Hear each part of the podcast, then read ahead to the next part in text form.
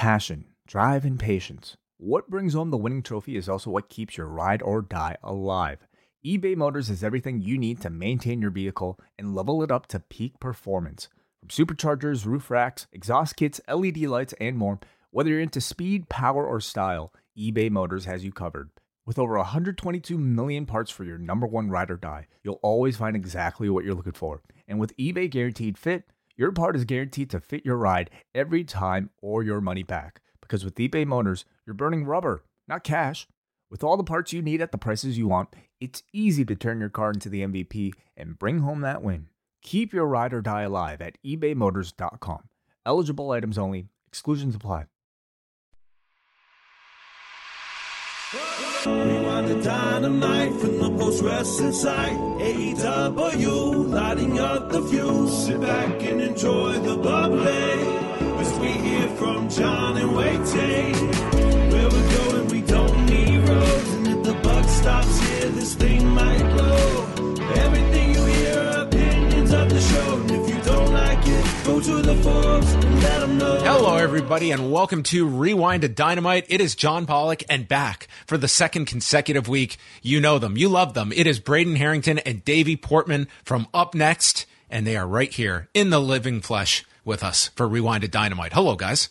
Hello. Hello, hello, hello. Yeah, you may love us or you might not, and that's okay. What was what was the response last week? I don't pay attention to feedback, so I I, I don't know. Where was Uh, it? uh, my my were- were favorite they- was were they kind? these guys are never coming back again. Ah, jokes on you.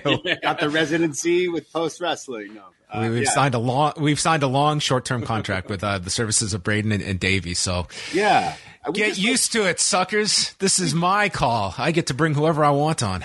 Wow, we just want to have a good time and you know bring joy to the people and talk about some graps. yeah.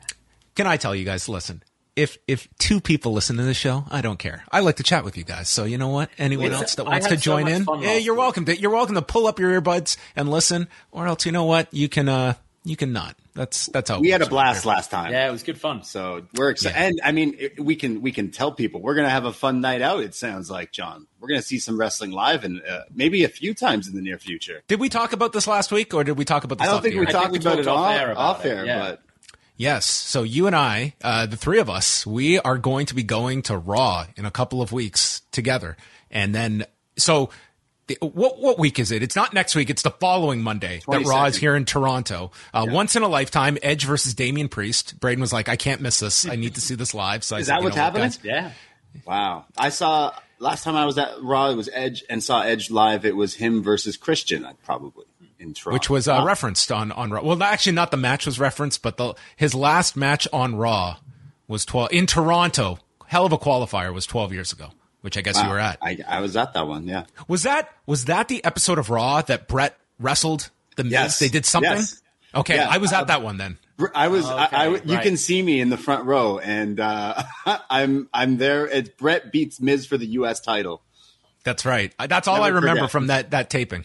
But you, uh, we didn't know each other at that point. I don't think. No, no, no. I was just listening to you on the airwaves. No, okay. Yeah. Well, uh, well, there you go. And Davie was, um, I, I guess, like, what, what's Sipping going tea? on? I don't know. I don't doing think I was something over there. watching then. That was definitely during my hiatus Yeah. when that happened. Wow. But uh, I'm looking forward to it. My, Yeah. my one aim, and uh, I want to get you chanting with, with us, John. This is awesome. You- My- you guys- if you can get one chant out of you, I, I think I'm. I've never gone to a wrestling show with Davie. Your opinion of me will be so low after the show. Like I'm going to be the most boring person to sit watching a wrestling show with. That by the end of it, you're We'll going to be telling break you. Braden, you know what? The dead weight of these three is clearly Pollock. I think you have a better chance of John doing multiple shots of Ciroc and Casamigos before Raw. Than I think him they chanting. can come hand in hand. I mean, That's- that's true. plan. yeah, that might be the key to getting him rowdy at a wrestling show. I'm I'm just excited to see Iyo Sky on Monday Night Raw. That's the draw. What about Dakota Sky? Yeah, Oh. Dakota You- Sky you- too. I saw it. I was pretty. You, you don't watch Raw, so it's so hard for these jokes to land. No, so. no, no. I know what you're talking about. I Okay. get I get the net. I get the net. And How do uh, you how do you follow Raw? I know you don't listen to our podcast, so how do you keep up to it? That's not true. date? That's not true, John. I, I do listen to you, but sometimes you just don't know. I'm in the I'm in the rafters listening. Uh, but no, I, I usually if I don't watch uh, Raw or SmackDown, or or sometimes if I do not check out a show, man, Twitter is the easiest way to like catch up on on all things. They put up clips that are like three minutes long, or they put up something in 30 seconds and you can figure out what's happening. But I mean, I, I love uh, wrestling Twitter can be bad and good sometimes, but that's how you're, you're referencing Bayley kind of slipping up, but then turning it right away and being like, I know I messed up. You marks. Good stuff. Well, uh, yeah, so that will be uh, coming up in, in, a couple of weeks, and and for that week, uh, Braden and I are going to do a review the, the Tuesday morning uh, because it's it's going to be a, ve- a, very late night for me to uh, for all of us to go to one place and record and then upload and such. So we're just going to do it Tuesday morning. Unfortunately, Davie has to work on the Tuesday morning, but Braden will be uh, with me, which should be an adventure in and of itself of seeing if Braden can wake up Tuesday morning or if I'll just be alone by myself doing well, a review. Well, yeah. Wait a second. That means you don't have to record Monday night, John. So you're saying after Monday night we know a great Monday night karaoke spot that's open till two. John, we got you. Don't worry, we'll have a great time. Um, I will weigh that with uh, putting a pencil through my eye. we'll see which one wins out. Uh, but we have lots to, lots to get to. Uh, you guys uh, just put up upNXT on Tuesday night. There's also a brand new behind the BDE that I understand has dropped for uh, all, all, the patrons out there. Uh, the hottest show in the whole universe.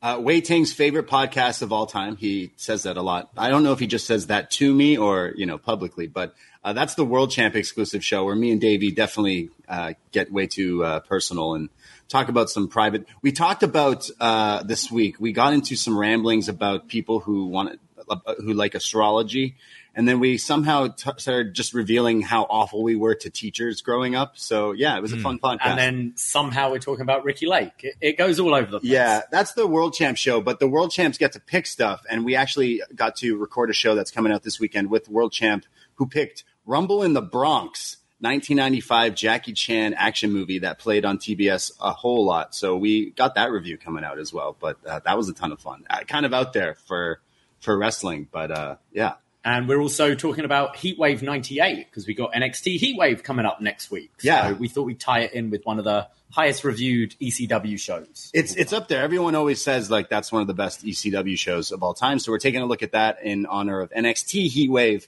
next week, which we'll also be covering on up next, which has a few matches that definitely catch catch our attention. When you guys go back and watch an old ECW show, do you watch it on the network or do you try and find kind of an authentic version with the music and everything? We tend to watch it on the network. Um, but like when we do we do a show called best match ever too where sometimes we have like a playlist of best matches from people sometimes i find it's quicker to find the matches you're looking for if you just google it and through those ways definitely you see the music isn't dubbed yeah the music's things. such a big part of it yeah. and it is it's just so convenient to use the network but it does suck for especially like those sandman entrances white zombie like yeah. yeah. yeah, you can you, you got to splurge for White Zombie when the, the occasion do. calls for it. Always always splurge for White Zombie.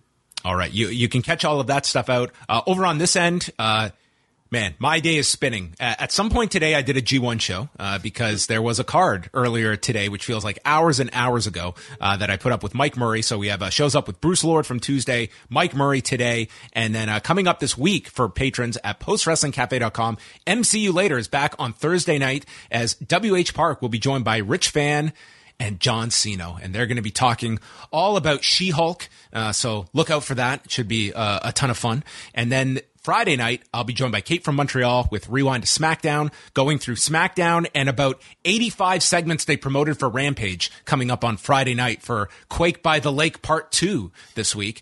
And then into the weekend we go, and Karen Peterson and I will be doing a show Sunday night, uh, which will be covering both G1 shows this weekend. And we're going to make this one a free show for everybody. So if you've been marginally following along with the G1, we will get you all caught up to speed as they go into the final week of the tournament. And that was on my list here of questions for you guys. How much or how little of G1 have you been following? It seems to be one that you know, I, I think it's certainly one that is kind of flying under the radar in comparison to like peak years of the G1. But is this one uh, coming across your radar in any significant way, or, or not quite? Very little, to be honest. Mm-hmm. I watched the I watched the first two shows and then very quickly fell out of it. Um, I we did just watch before Dynamite tonight the Osprey Shingo match because that was one I did want to see. That was the best match of the tournament, I think.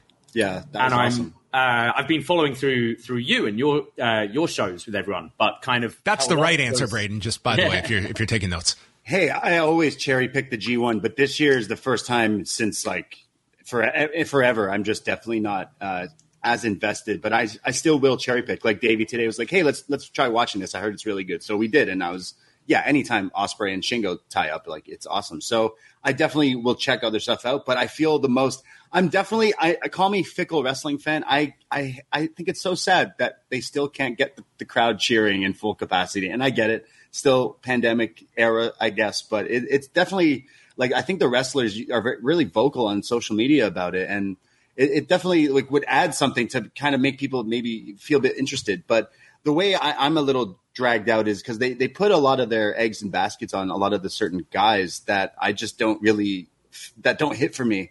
Like I know we moved away from the evil attempt there and all that other stuff, but it feels like they're they're rehashing a lot of their a lot of rematches. Well, that we were kind of talking earlier while watching this. Uh, what is Wrestle Kingdom? Like, what do you see as the big match? And none of them sound particularly appealing yeah. to me, and that's another reason why I can't really get into this tournament because I can't. They're going to do. I'm not nights. really emotionally invested for any of them, and if they're doing this, they'll probably do another kind of tournament thing like they've done the last yeah. couple years. They've made the G1 mean less with that stipulation, like the first night, the winner, and and so yeah. forth. But I don't know. Like there's there's a few things. Also, FTR is the the tag champs. Like, what's are they going to be involved in the Wrestle Kingdom? There isn't any other tag teams really that are hot enough to like make it sound like this big hyped up match if they were to be on the card. So I, I'm a little uh, not as invested as I usually am in G in in New Japan, but I'll I'll definitely get back in for towards the finals and cherry pick. Yeah, I'm kind of curious to see how many people kind of check in for the last three nights at least, even if they haven't been following along the tournament. I would say like there's been there, has been some very good wrestling in the tournament. I don't think it's at like the highest level of quality in terms of just consistency, where you were getting so many high quality shows uh, in years past. And I guess you know, for some, like the clap crowd is going to be a deterrent. And I think the volume of wrestling that's out there is just a lot on people. Like, regardless of the pandemic, when you're getting so much wrestling on a weekly basis, it's hard to kind of shoehorn in an extra three to four shows per week that the G1 is churning out for people, even, even if it's based off of, you know, uh, a reputation of quality stuff. So, uh, anyway, we will be uh, continuing to cover uh, those shows. So check out postwrestlingcafe.com. And we're going to get into some of the news items. And I wanted to start off with uh, the passing of judo Gene LeBell. Uh, Braden, you want to tell us about uh, his life and career? Hey, I don't know a whole lot about Gene LeBell, but I do know a few things because I love hearing stories about celebrities and possible celebrity fights that did or did not happen. And uh, I'm I'm not a big fan of Steven Seagal. And there's a lot of stories out there where Steven Seagal says he kicked so and so's ass and so forth, and Van Damme and all this stuff. But there is a great story out there about Gene LeBell basically putting allegedly putting Steven Seagal. Yeah, let, us put heavily in, in allegedly because I mean, Gene LeBell, like a very a very uh, you know, wonderful figure, but also someone that was his own kind of hype man. And I think a lot of these stories you kind of do take with a, a grain of salt. I mean, Steven Seagal, I was looking this up because I was familiar with the story, but yeah. not all the details. Seagal has literally sworn on his children this did not happen. So, I mean, Gene LeBell, like, he is from an era where he was his own biggest, you know, promoter as well. So a lot of these stories sometimes, you know, it's um, it's fun to think about them, uh, but the legitimacy of them have definitely been brought into question over the years. Well, to, to like echo that is the same thing because I know the story of uh, Quentin Tarantino with Once Upon a Time in Hollywood. Same Brad, thing. Yeah, yeah, Brad Pitt's character is basically based on Gene LeBell, and then there's like a, a, a scene in the movie where Bruce Lee, you know, kind of gets beat up, and a lot of people were like, "Hey, that's kind of not cool," but apparently that's kind of basically yeah. loose. Quentin Tarantino has always stuck by it, but yeah. I mean, yeah, that, that's another story that's you know it has certainly been been brought up in terms of its uh, accuracy as well. But I mean, like I, I read a uh, wrote a pretty lengthy story up on the site, so if you want to go uh, check that out. But this is somebody that I mean, he was born in 1932, and just the the amount of eras that he uh, encompassed. Like this is someone who did learn under Ed Strangler Lewis, and in recent years, I mean, was there cage side at UFC fights for Ronda Rousey. Like just think of the ground that covers in terms of uh what what this guy like the influence that he had in so many different industries, uh, from judo to boxing to the earliest incarnations of what mixed martial arts would become. And he was the referee for the Muhammad Ali and Tony Inoki fight that took place in 1976.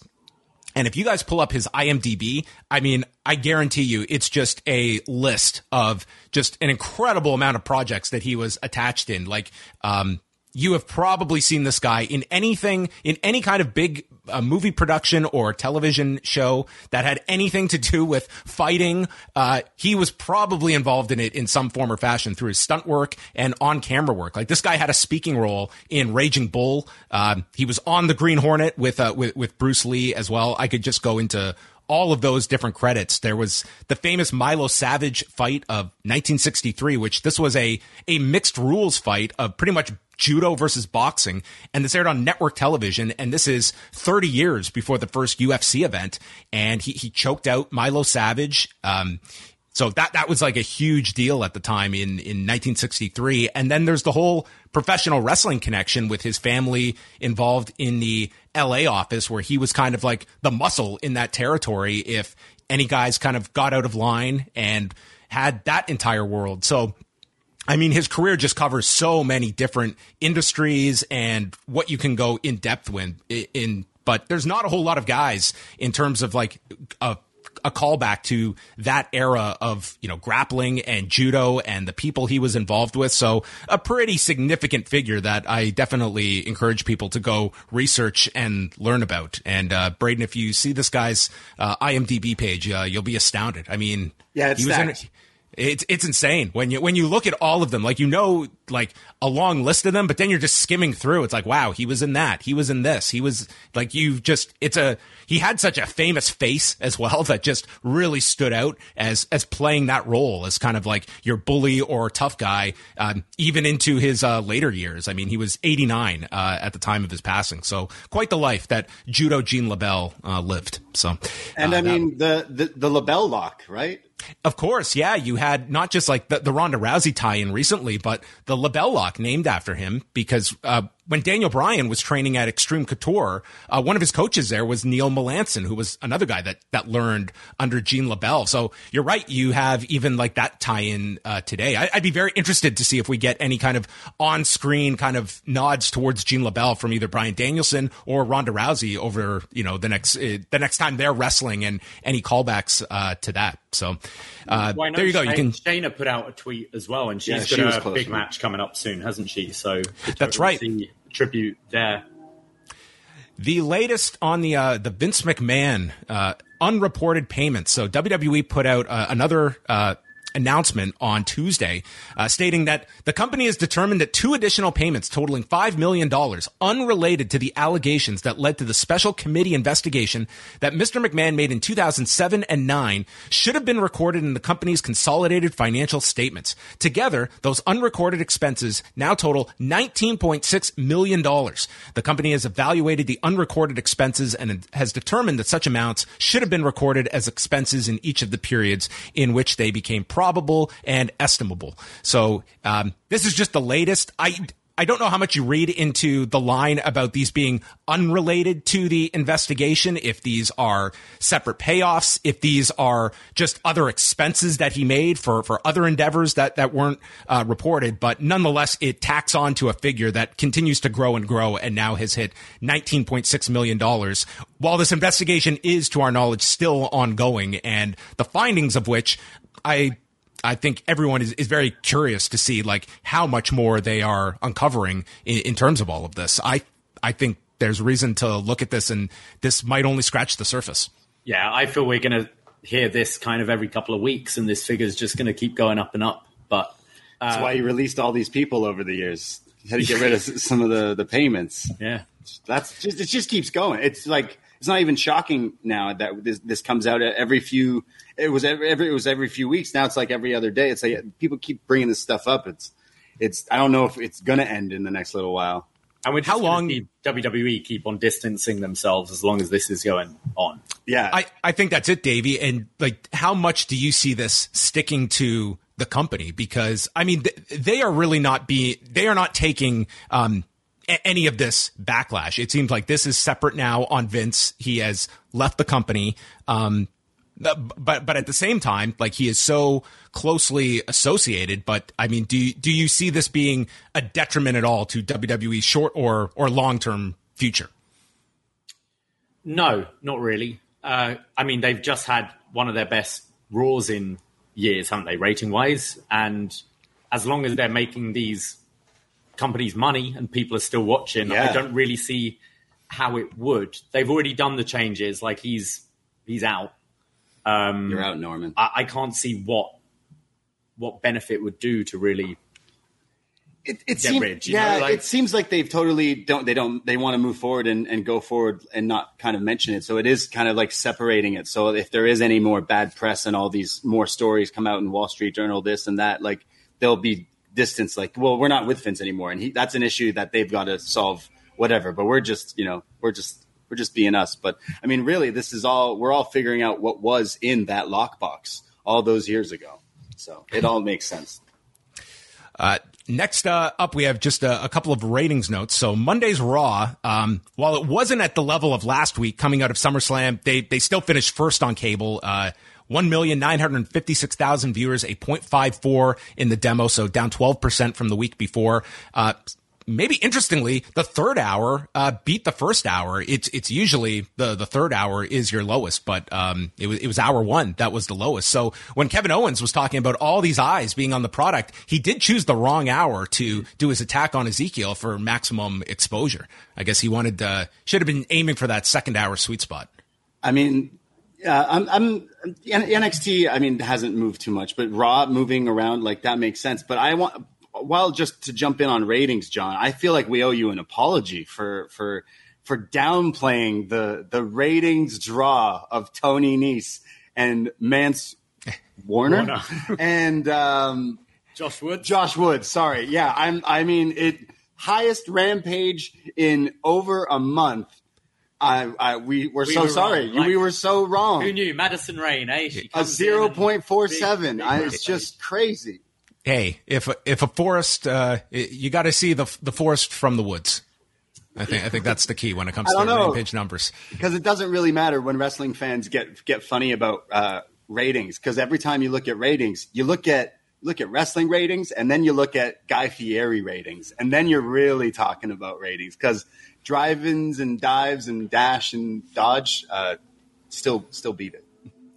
Well, uh, speaking of the product that you guys cover every week, uh, NXT uh, did 597,000 viewers, a 0.14, a pretty standard number for, for NXT. I don't think uh, there's much that jumped out other than uh, women 18 to 49. For some reason, this was a show they were heavily turned off by, a 41% drop from last week. And this would be, I think this was tied for their lowest in that, in that demo for the entire year. So I don't know what it was about uh, this episode that uh, turned them off, but it, it was very low in that category. Other than that, it was a pretty standard number for them. And this is gearing up for next week's Heatwave special, where we're going to see uh, Bron Breakker against um, the guy who's getting like um, what what a video package that was. Acupuncture. Acupuncture. chambers. He's American Psycho, basically. I, I think. Uh, Yes, JD McDonagh. So, uh, do, do you do, do you sense like they have uh, they have promoted this well for for next week?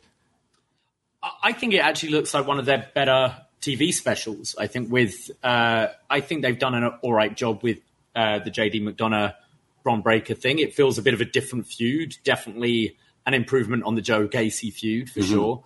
Um, I think Carmelo Hayes, um, uh, Giovanni Oh, Vinci yeah. sounds awesome. that's the match I'm interested in. Yeah, Uh, for sure. That sounds really good. And I think there's uh, some interest in what happens with Santos. Is this his goodbye from NXT?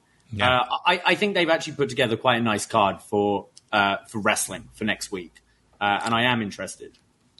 Uh, just so, so, some quick uh, news items that just uh, popped up today. So Ric Flair uh, spoke with Conrad Thompson about his last match, uh, noting that there was t- two times that he like blacked out essentially during the match and attributing it to dehydration. So uh, this this was semi concerning when he had said it at the time, but giving you know actual credence here to this, and the fact that he wanted everyone just to slow down during the match, so he uh, in an impromptu spot, he decided to do the heart attack tease. Um, just thought of it off the top of his head. Like that's just what he went to as an idea uh, to slow everything down. And I mean, he, he really tried to like paint this as like, hey, this is nothing to be concerned about. This was just, uh, you know, I was dehydrated and such. But listening to this, I mean, I 100% think like that this man should not be doing anything physically anymore inside of a wrestling ring. Uh, but but I cannot guarantee that. I think anyone that's saying, "Oh, well, this this is clearly clearly the last time he's wrestling," like I just if there's one thing about Ric Flair, it is like this guy has an obsession with performing, and I just wonder like the high of this will eventually come down, and in six months will that itch be back? And what's stopping him from trying this again in a year? Um, but it was like that was a pretty scary match to watch. And I, I can't say my concerns were alleviated by hearing him actually describe in detail uh, what he was going through in that match. But like, you know, going out twice.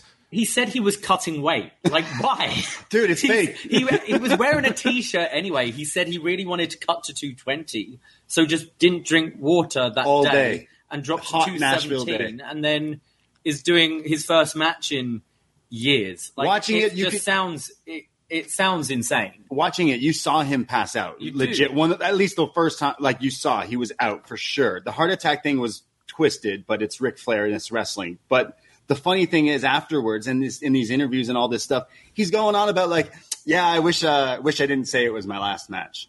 Dude, what? That was the whole thing. like, Yeah. it's over. Like, let it go. And now he's doing stuff in like Puerto Rico, and it's like, what are you I, doing? co- I completely get it though.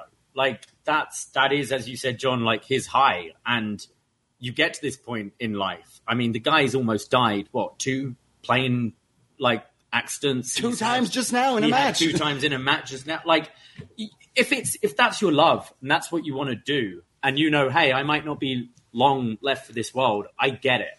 Like I get why performers want to feel that one more time, and it's not that they're going out there to have a five star match because I mean, for most fans, the story ended with Shawn. You know, that was a perfect goodbye. But that's for us watching. For him as the performer, and that's his his buzz, his high. I I can totally see him wanting to do it again. yeah, chasing the dragon. it, it's it's kind of what it is. I mean, it's um, you know, I I, I just think that you, it, it's very hard for these performers to kind of replicate this um in civilian life, and I think Ric Flair, it's been among like the hardest for. I mean, some people, it's you know, just their health is such that they. I- I'm sure for many, it's almost a relief when they're told physically you cannot do this anymore. And then the decision is taken away from you. But in pro wrestling, there's always the shortcuts you can take and smoke and mirrors. And if you have a name, there is a promoter that will want to, to book you. And I just question that in six months from now, and Ric Flair feels he's in good enough shape. I mean, is that, is that, itch going to come back again. I mean, th- this guy had one of the greatest send offs in, in history, uh, 14 years ago. Um, but, you know, he, he wanted to come back. And anyway, I, I really hope that th- this is all fantasy and that he does not try this, uh, ever again. I'm pretty sure it was on Renee's podcast where he was talking because he he swore off alcohol after his near death experience a while ago. He said, "I'm never drinking Yeah. again." And then on the podcast, he's like, "Yeah, I have some beer and wine now. It's it's like I'm not going to give up something I love. I just got to be a bit more careful with it." And you you could see exactly the same with the wrestling. Well, I just saw that he's launched his own cannabis line. Okay, So I mean, maybe he's switching. He's switching over. He's realizing the more What's healthy way. I think. I think he's. I saw it was called Ric Flair Drip. okay. So Well, you get back to us on that, Braden. yeah, can you get me a, a, a media media pass copy, John, and I'll be I'll review it for your your listeners. Uh, I, I- I don't think. I, I think you can more than handle that. uh, and the last one here was more so something that Tony Khan shut down. So I guess there was this panel over the weekend, and Dustin Rhodes had suggested that they might be moving to these two day pay per view events, which uh, Tony Khan went out of his way today on Busted Open to bring this up and refute that this is not something they are discussing or moving towards. So I, I was more so curious from you guys if if you think this would ever have any viability even as just once a year, um, because we do talk sometimes about the, you know the, the length of their pay per views and an audience that you know you're asking them to spend money four times a year. That if they were once a year to do double, double or nothing. Uh, and do back to back nights. Like, would there be enough of an audience you think that that would go for something like this with with two kind of loaded three hour shows, or is this just a a concept that you would not like to see them entertain that the current format works? Yeah, uh, I feel like they could do it maybe once a year if they're treating it like like they announced because Mania Mania is the one that it has greatly benefited from being split in half, but um, it, you're also talking about a subscription fee you're paying that covers it. This would be you know, uh, unless you have a oh, streaming right. deal in place, like the idea of two pay per views, like that might be a bit of resistance from your audience, but maybe not. I mean, I wonder if they could do something like uh, we've seen, uh, like with NXT when they did one on TV, one on the network. Yeah, could exactly. you have like a special two hour live rampage on TV yeah. or something like that? And then the next night you have part two. So like all out part one on the Friday, all Out Part Two. They the do Saturday. it already. they they've announced their first Toronto show, and for those who know, it's the Wednesday and the Thursday. So mm-hmm. I mean, that's two days right there. I, obviously, it's not a huge arena, but it's still so. Like, I think going to the pay per views or things that are so long can like hurt the show. So I mean, why not split it up? But I don't think doing that every time is the would be the right thing. But it would probably be a lot yeah. It, it's like, it's an experiment that like you, you look at it on the surface and you just like this roster is loaded. You could certainly fill up two nights and potentially have like, you know, two very strong cards. I don't think anyone is doubting that. And I, I think that like, especially for traveling fans, you throw in, it's going to be a Saturday night and a Sunday night for many people, like that makes a weekend out of it for them as well. Like I, I, don't dismiss it out of hand as maybe an idea once a year, but it sounds like Tony Khan is not moving in this direction at all. But I mean, these, you have so many guys on your roster and then it comes pay per view time that it's just trying to fill all these guys onto a show. And you're, you know, this is obviously going to be people left out on certain pay per views. They're doing it for all out. I mean, Chicago, right? They're doing it three days at that arena, so they're kind of already doing. Yeah, people are already traveling. They're already people are going to yeah. go and see it. Yeah. It's mm-hmm. whether, as you said, you can sell two nights of pay per view. Right. Mm-hmm. This post wrestling podcast is brought to you by NerdWallet's Smart Money Podcast.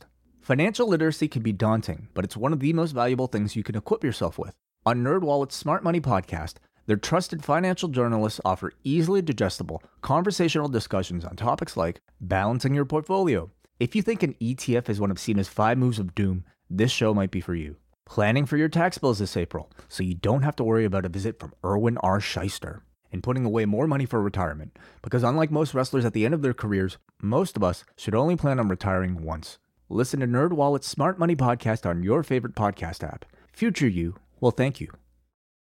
All right. Well, let's get into Quake by the Lake at the Target Center in Minneapolis, Minnesota. Uh, we're not wasting any time. Boom. We are off and running with the coffin match, kicking things off between Darby Allin and Brody King. And Darby jumps Brody during his entrance. Very hot crowd at the beginning here. And Darby's attacking him with the skateboard full of tacks.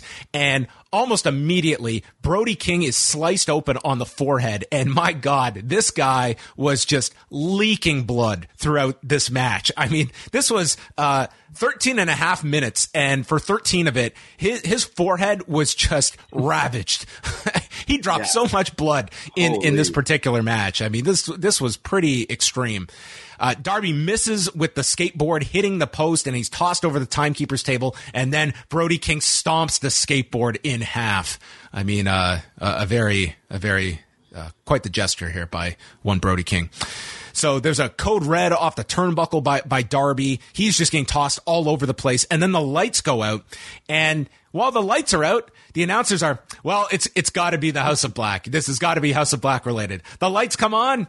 It's the House of Black. Yes, it was Buddy Matthews returning alongside Malachi Black, but it is Julia Hart who is on the opposite side of the ring, and I guess she's going to trip Darby, who um, this is not the cleanest trip spot, but I guess it was enough to get Darby's attention. Uh, Malachi and Matthews attack. Uh, we saw uh, Buddy use uh, well, what was uh, Murphy's Law, and then King hits a cannonball, putting Darby through a table. The whole crowd is chanting for Sting, and there is Buddy Matthews on the floor, and he opens up the coffin, and there is Sting inside of the coffin, which would have been really awkward if Darby was like controlling this match and setting up uh, Brody for the the end here, and he just opens it and St- Uncle Sting, what are you doing in here? Have you been here all day?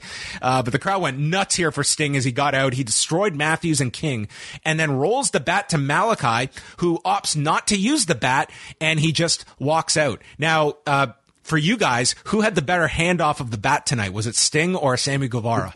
oh, easily Sting. Yeah. it's the rolling technique that was uh, mu much much preferred here rather than the the long over toss. Uh, Sting's also got this makeup around his left eye to represent the mist from Malachi Black.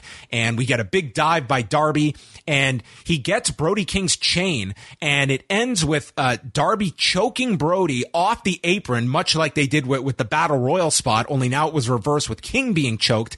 And then King drops to the ground and pops into the coffin, which Taz notes, talk about a perfect bounce as he mm. bounces off the floor and right into the targeted area in the coffin. And it ends in 1327.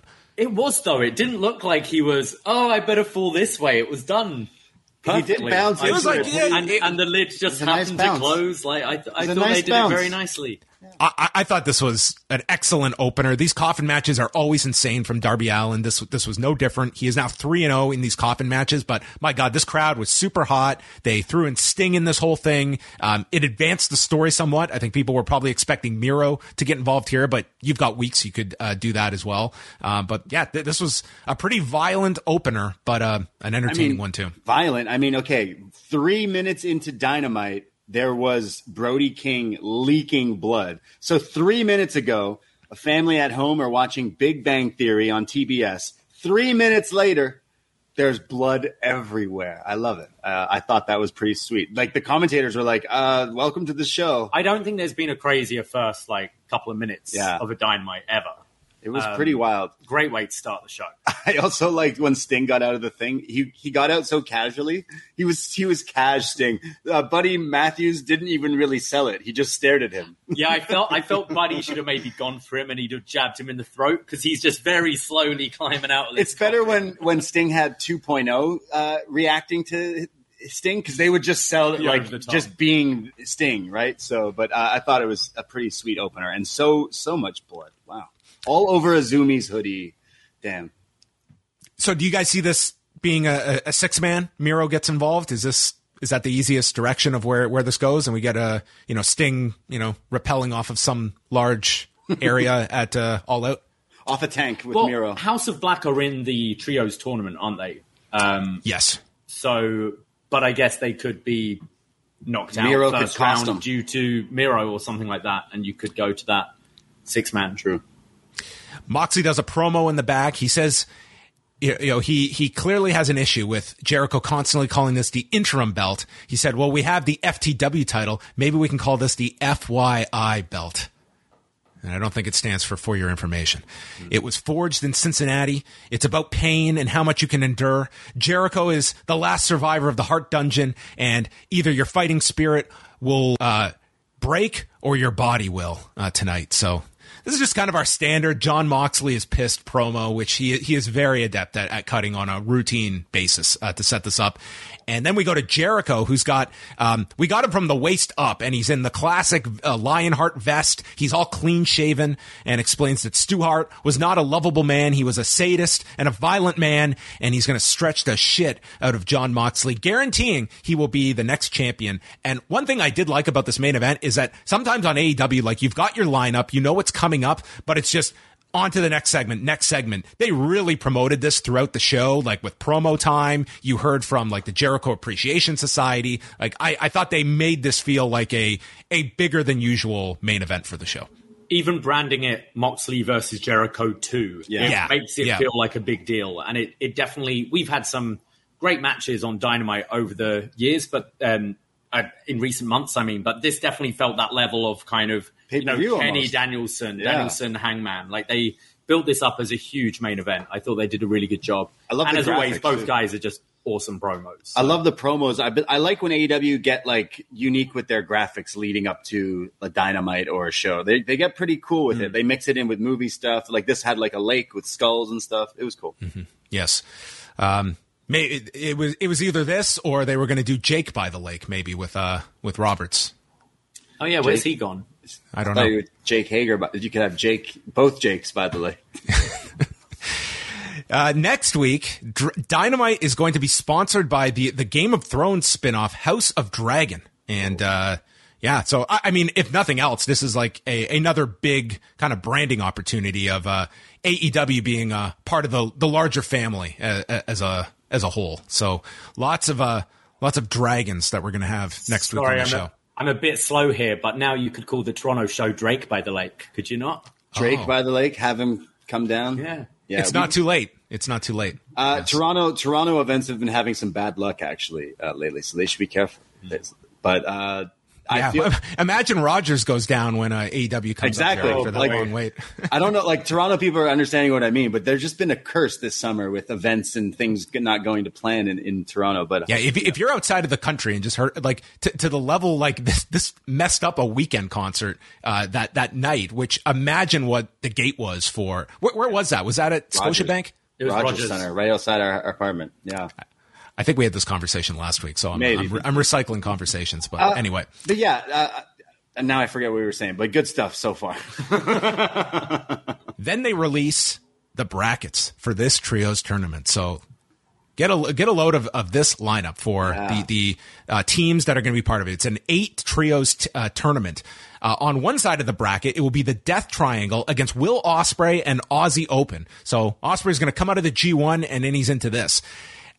They will face the winners of Andrade, Roosh, and Dragon Lee, who will take on the Young Bucks and a mystery partner. That match is taking place next week to kick off the tournament. And then on the right side of the bracket, it's House of Black against the Dark Order, which we would later learn will not include Hangman Page. He will be in their corner. Um, but they did not identify who the three uh, of the Dark Order members it will be. And then the best friends against the Trustbusters. Who? Who are the Trustbusters? Who are you This going is to uh, Shot this in the for all- dark every Wednesday. John That's- Cena telling you all the stuff you need to know. That's it. You want you want to know all about uh, Slim J and Parker Boudreaux and Ari? Uh, John Cena has has you covered. Um, tr- uh, Trustbusters aside, obviously, like it's kind of the new act. I think that that they're trying to introduce, but nonetheless. This tournament looks pretty damn incredible when you consider some of the pairings that you're likely to see. Like just the idea of Ospreay and Aussie Open against Death Triangle. You've got Dragon Lee, which I don't know how many people expected that uh, for all of this, and the natural speculation of who the Young Bucks partner is is going to be is I hear the battle cry. well. I think if it's not, I think there's no one else that it won't be a letdown for. Like I think they've they've almost uh, told you it's got to be uh, Kenny Omega. Which, if so, uh, you're looking at the potential of Kenny Omega being in the ring with uh, Dragon Lee, with uh, the winner of like the Ospreay team and Death Triangle on on route, and would certainly be, I think, your favorites going to to the finals, regardless of uh, the partner situation. Well, I mean, what's the situation with uh, Undisputed? They're injured. Are they, are they legit injured? Or is Because they, the- they all did physicality last week. Or as the Bucks say, the the dirt sheets say they're leaving. Is or they mention on, in a joke later. But Like the, that was the other thing I was wondering whether you could do, um, yeah, Bucks, Bucks and Kenny against Osprey and Aussie Open in the semis, and somehow Undisputed interfere to set up that match, and you could have Do, do you realize that involved in the finals or that something. this could work out where if it is the Bucks and Kenny, and you would assume that their second round match could be that week that they're in Chicago in, on Dynamite or whatever, that we are going to get potentially Kenny Omega and WH Park in the same building together after all these years. damn. yeah. Maybe uh, Kenny Omega can take WH out for some actual good food that he can take photos of. Some pasta. I would love it. Some fast food. So who, who's winning this, Braden? I mean, this is crazy. They just throw out there, hey, by the way, Will Ospreay is going to be back Yeah. on TV with his mates, which is awesome. So I feel like This is very underplayed. It's just like all of a sudden Yeah. Will Ospreay's name is on these these graphics. Yeah, and and the the Thrustbusters. I mean, what the that's Thrustbusters. What are they called? The Trustbusters. Trustbusters. I I feel like I feel like they just basically said, "Here's this bracket," and it's like, "Oh, okay." A lot of this sounds awesome. I mean, like you mentioned, Dragon Lee coming in as well. But then, if this does lead into some sort of riff with Ospreay and Kenny, I do feel like that's a big match that's happening, and I feel like that even could be like your Grand Slam match, the one on one finally. But uh, out of who's winning the like the trios and who, what's the match for All Out, it would make sense to have the elite, the three of them, like a win the whole thing or b in the finals. So would it be against the Trust Busters or the House of Black or What's interesting is there are a lot of stories already set up in this. Yeah. Like you've got potentially you could have Death Triangle taking on Andrade, Dragon Lee, and Roosh, and that's who they've been feuding with. Um, and as I said, you could have something screwy to set up another non-title match on the show. Uh, similarly, you've had like House of Black with stuff with Death Triangle. Do you go Dark Order, Young Bucks? So you've got Hangman on the side of Dark Order, but kind of reunited with the Elite somehow. Like there's a lot of different ways you could go. I, I did find it quite interesting seeing the brackets. Yeah, but I am disappointed we're not getting Darby, Miro, and Sting. No, yeah, we're not getting that trio. No uh, Combat Club. Uh, no, what Jericho Appreciation Society. It leads me to believe they're going to be doing different things. But yeah, this this bracket looks pretty sweet. We're going to get some crazy matches in the next few weeks. Next up was the, uh, the the tornado rules match with Andrade, El Idolo, and Roosh against the Lucha Brothers. Um, th- this match was just uh, crazy. There's they double team Fenix, and he comes back with this. Uh, he scales up the ropes into a head scissors. We get the the Cazadora splash by the Lucha Brothers onto Andrade, and then Fenix leaps onto his brother's shoulders and then delivers a dive or a, a splash off of the shoulders. Uh, stereo dives by them. Fenix does the shuffle. Whole crowd is chanting for Eddie. Everyone is down, and then Penta hits a destroyer to Andrade on the edge of the apron. Fenix then scales the top, but he gets knocked off balance as he's doing the uh, the tightrope walk, and Roosh ties up Penta's mask to the rope. You know, after one time, it's like, man, what a dick move. After multiple times, it's time to invest in a new mask. For, Shorten for the tassels, I think yeah. at this point, you know what? These Shorten tassels it. are nice, but I Shorten it. think I could make them out of like, uh, um, some some hardened object that uh, maybe maybe I can make like uh, I don't know non-tasseled uh, mask. Maybe that Maybe would be the Fool me twice and you'll never be fooled again, right? Fool me, you won't get you won't have you won't get fooled again. I mean, it- it'd be it'd be interesting. Maybe he should like carry like a blade in his wrist tape or something that maybe he could like get out with. But uh, I feel like he could shorten the tassels because I feel like we have seen this a bit. But I mean, yeah, It still was a cool spot because Yeah. they're tying it, and I think it was Excalibur. Like he says it seriously, like the double knot, The double And- knot. double and knot. Jim Ross just couldn't help himself. Not the double knot. And it's, so it's tied to the bottom rope with a double knot. And with Fenix down, Penta has to rip his mask off, which is attached to the rope to save Fenix. And Andrade takes the mask, throws it away. The whole crowd is chanting, throw it back. I guess no one did. And they double team Fenix. Penta's thrown out of the ring without the mask. Bull's horns onto Fenix. And El Idolo is hit as Andrade pin, pins Fenix in 14 minutes and two seconds. But, um, this was a hell of a start to the show with these two matches, um, which both got significant time. We're talking almost like uh, 14 each for both of them. So this was like a hell of a first half hour. this was awesome, and I think these tornado matches are when like Lucha Brothers really excel because they they break the tag rules all the time. They said, you know? "Just do it, just do But, like, tornado." I think that that cage match is essentially a tornado match with the Bucks, and when you're going to do all this crazy stuff, just throw out the tag stick, do this. It's so entertaining, and I think Roosh, who had such a rocky debut here, you know, debuting backstage, disappearing for a month, and then coming back in a battle royal. I think the last couple of weeks has really elevated him. And Andrade seems, I, I feel like he rarely wrestles, but when he does, they're all fantastic. And the idea of Dragon Lee now with these two as well, uh, yeah, I like there were three matches on this show that just like, were Yeah. awesome. I thought tonight. Th- This lo- trios match next week is just just going to be killer. Um, Um, something I mentioned, uh, something I noticed is uh, Andrade and Roosh were wearing their Lij Naito inspired gear because they were wrestling in t-shirts. Uh, Andrade didn't take it off. Andrade never took he didn't his take it off. Yeah. Uh, I, I thought this match was crazy. I love uh, how Penta seemed to be going away from the Oscuro, spooky Alex stuff, the graveyard stuff. He's just kind of back to being Penta. Uh, and I think he's going he's going by the, the previous name now. Yeah. Um, co- copyright John Cena, shot in the dark every every week. I, I just love uh, anytime the Lucha Brothers are on Dynamite, and I think they should always be on Dynamite. And and now teasing the different mixed triple tag matches, all of those just sound wonderful. But this had some crazy stuff. Rey Fenix just not a human being. Sometimes I don't think. We go to the back, and Brandon Cutler is filming Matt and Nick as they go into the locker room with the Dark Order, who are with Hangman. And Nick and Matt, they thank Hangman for the save last week, and they aren't proud of what they have done. Matt recalls the favorite time of his entire life was when all of them were together in the elite, building a revolution, and then everything got weird when we got here. He got selfish and he's sorry, and we are in the same building where you won the title last year at Full Gear, but we couldn't muster up the courage to congratulate you. You were the elite, not us. And he wished that he enjoyed the journey more than the destination. And maybe I'm a bad person. Maybe the trolls online are right. Maybe they're on to something.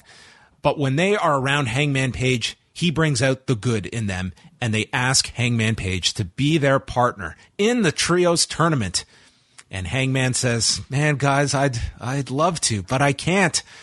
You didn't congratulate me when I won the title, but these guys did," referring to the Dark Order, who just stand there for this very awkward um, meeting of uh, you know former uh, former partners.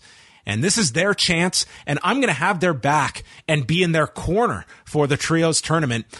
And you guys should get a partner who never turned their back on you guys. And the Bucks just awkwardly leave, and Brandon Cutler ends the tension by telling the Bucks, "I think he's referring to me." They shut up, Brandon, and that's how this ends. So the uh, the the love story of the elite continues to have curveballs uh, thrown their way, but uh, we will have Hangman in the corner of the Dark Order as this tournament begins, as the Young Bucks will go without Hangman.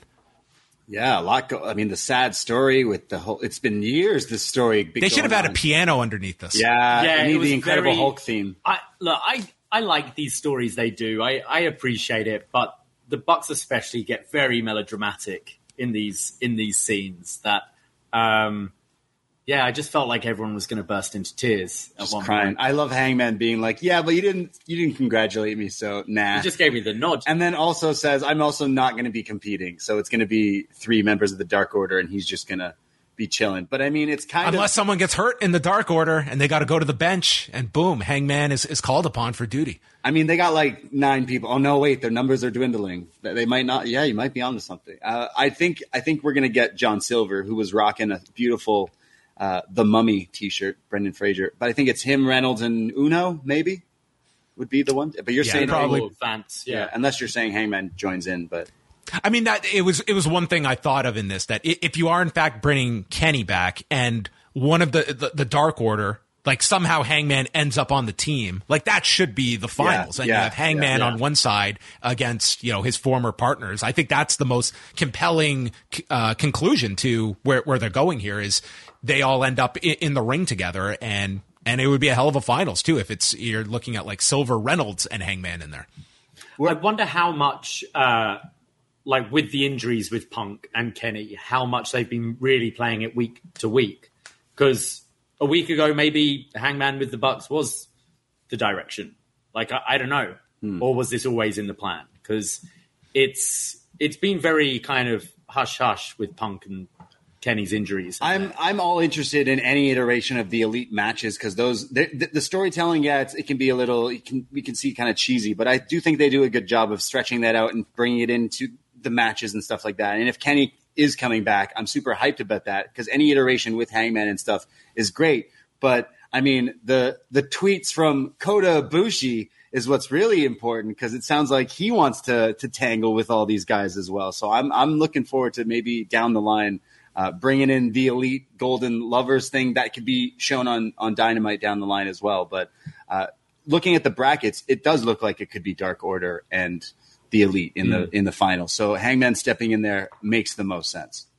Because you would see him being, you know, having some prominent spot on on the pay per view. Oh we'll yeah, Be- because it's in the brackets. Like he could not be in the first match, and then like the the, the yeah, he's got to replace the next one. That makes sense. Yeah.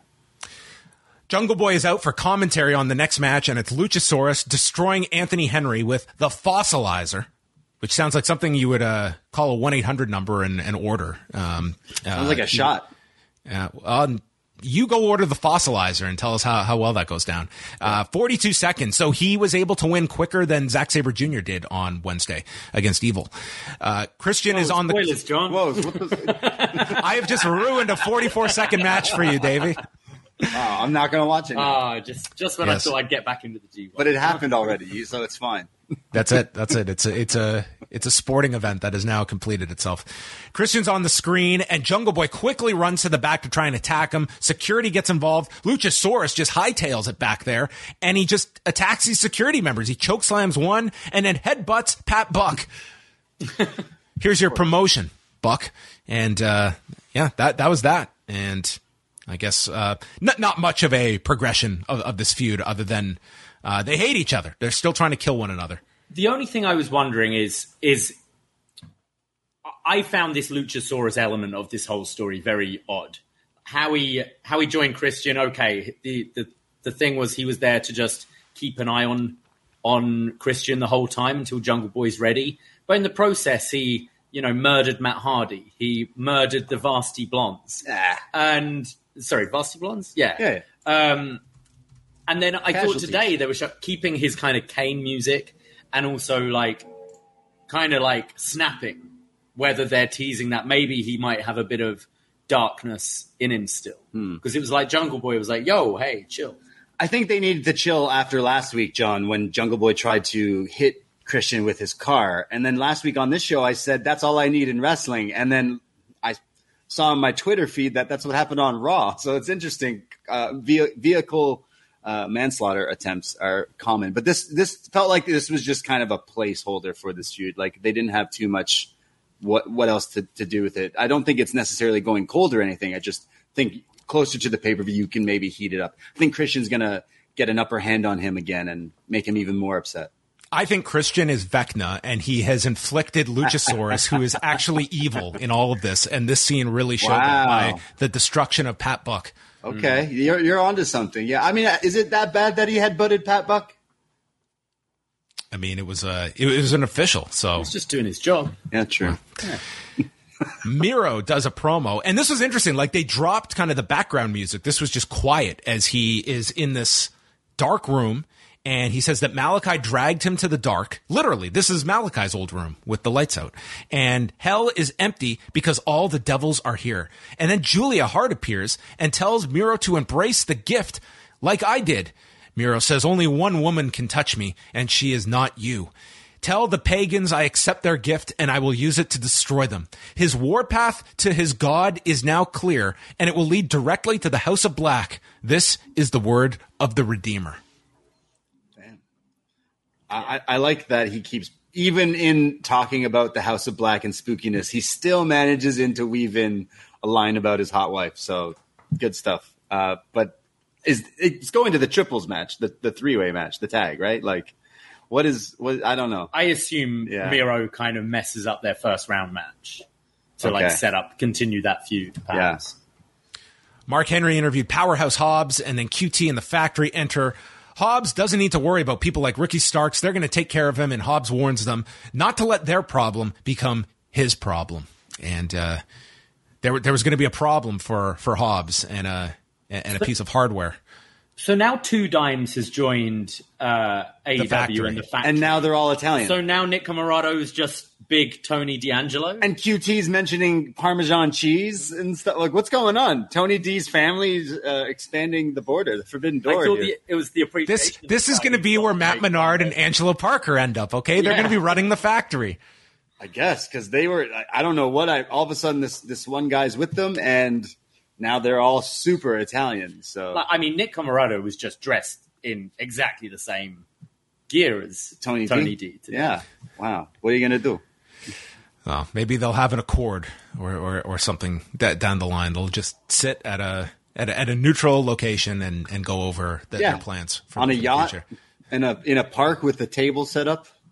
I just love that the basis of this match is Ricky Starks is so pissed off at the idea that I might join you. Factory? No. Like, I'm going to join you, losers. He no, says his life. I'll He, fight you. he, his, he lost the tag title match. His friend turned on him, but it was when QT's like, "Yo, you want to join the factory?" That he knew he, saw hit rock bottom when he when QT's trying to get, recruit him. He's just insulted by the thought of the association. Yeah.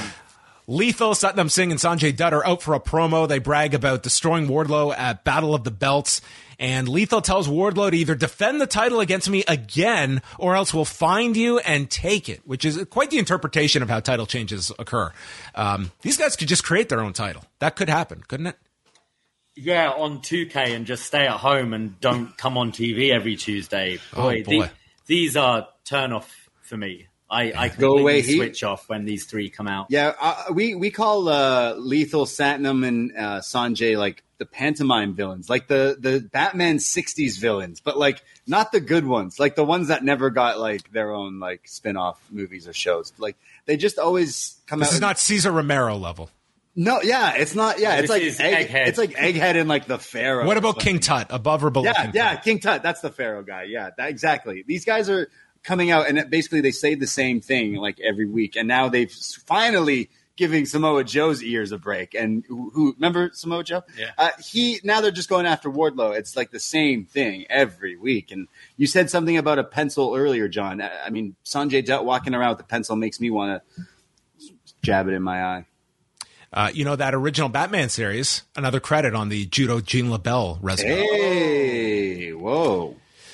Lethal, uh, uh, okay, so he does the promo about the title, and Wardlow comes out to accept, but he's going to whip all their asses tonight. And that's when FTR comes out, who were promoted to be in action tonight, and the heels bail to the floor, uh, and Lethal just tries to go at it alone. Didn't work out well. He was hit with the big rig, and then Wardlow and FTR pose with all of their different championships.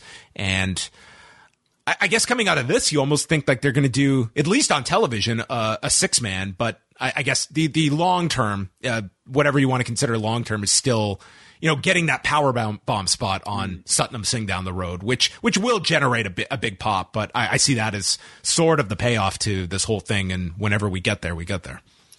I think something went a bit wrong here with Sanjay Dutt because he was looking under the ring for something and then kind of ran around the other side. I don't know if he was going to get a weapon or whatever. And that's when Jay Lethal just went, oh, Yeah. I just run in the ring. It, it looked silly that Lethal ran in unarmed against these three, and it would have made more sense if he had something ready, like a weapon to take these guys on, because it, it, it did come off odd that he just runs into the ring and gets killed. I think they just didn't set their prop earlier in the night. Like, that's what it looked like. Uh, but yeah, and the pinnacle reforming. Yeah, when you're in the pinnacle, you're always on top. Dude, I had completely forgotten about the Pinnacle until I saw someone tweet about the reunion of the Pinnacle. Um, I have not thought of this group ever in, in the last.